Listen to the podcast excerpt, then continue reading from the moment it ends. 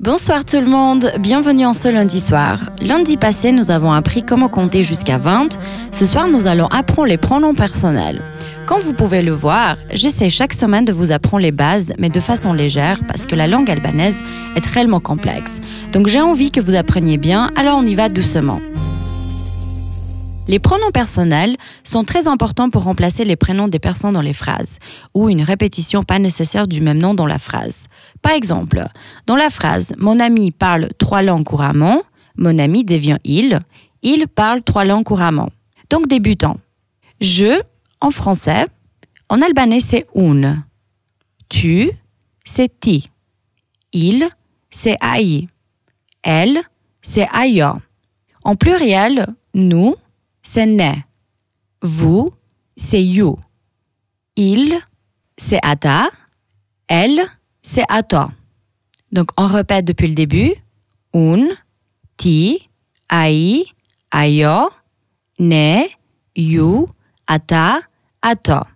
Comme en français, la forme ti, égale à tu en français, est utilisée dans un langage informel lors des interactions avec des gens qu'on connaît ou souvent de notre âge lorsque la forme you, en français c'est vous, est utilisée non seulement pour désigner le pluriel de tu ou de ti en albanais, mais aussi le langage formel où il est utilisé. Dans cette deuxième partie, nous allons parler d'une communauté en Albanie qui grandit petit à petit, mais difficilement et souvent sous peur d'être préjugée ou même agressée, que ce soit physiquement ou verbalement. Nous allons parler de la communauté LGBT qui n'existe pas depuis très longtemps. La méconnaissance de l'homosexualité est un problème en Albanie.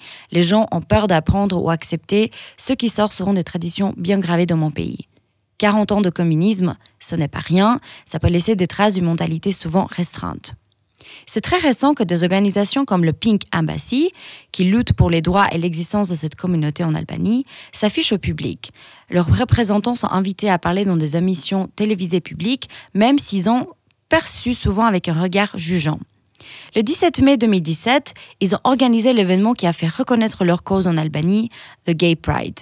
C'était presque un moment révolutionnaire de voir ce festival dans les rues de la capitale, dans un pays si fortement guidé par l'opinion publique. Dans la rue, ils n'osent pas s'afficher, mais dans certains bars, ils peuvent être ce qu'ils veulent être. Je pense que notre société n'est pas très loin d'accepter toute communauté sans préjugés. Ceci, ça serait idéal et normal en même temps. Mais il faut du temps et de l'acceptation, donc soyons optimistes. Merci de m'avoir écouté, mes chers auditeurs. Comme chaque lundi soir, je vous vois nombreux et nombreuses à m'écouter sur Anchor FM, Google Podcast, Spotify et maintenant sur Apple Podcast et toutes les autres plateformes euh, où on est en ligne. N'oubliez pas de vous abonner sur ma page Instagram et Facebook sous le nom Apprends l'albanais et laissez vos commentaires ou vos suggestions pour lundi prochain. Miropavshem!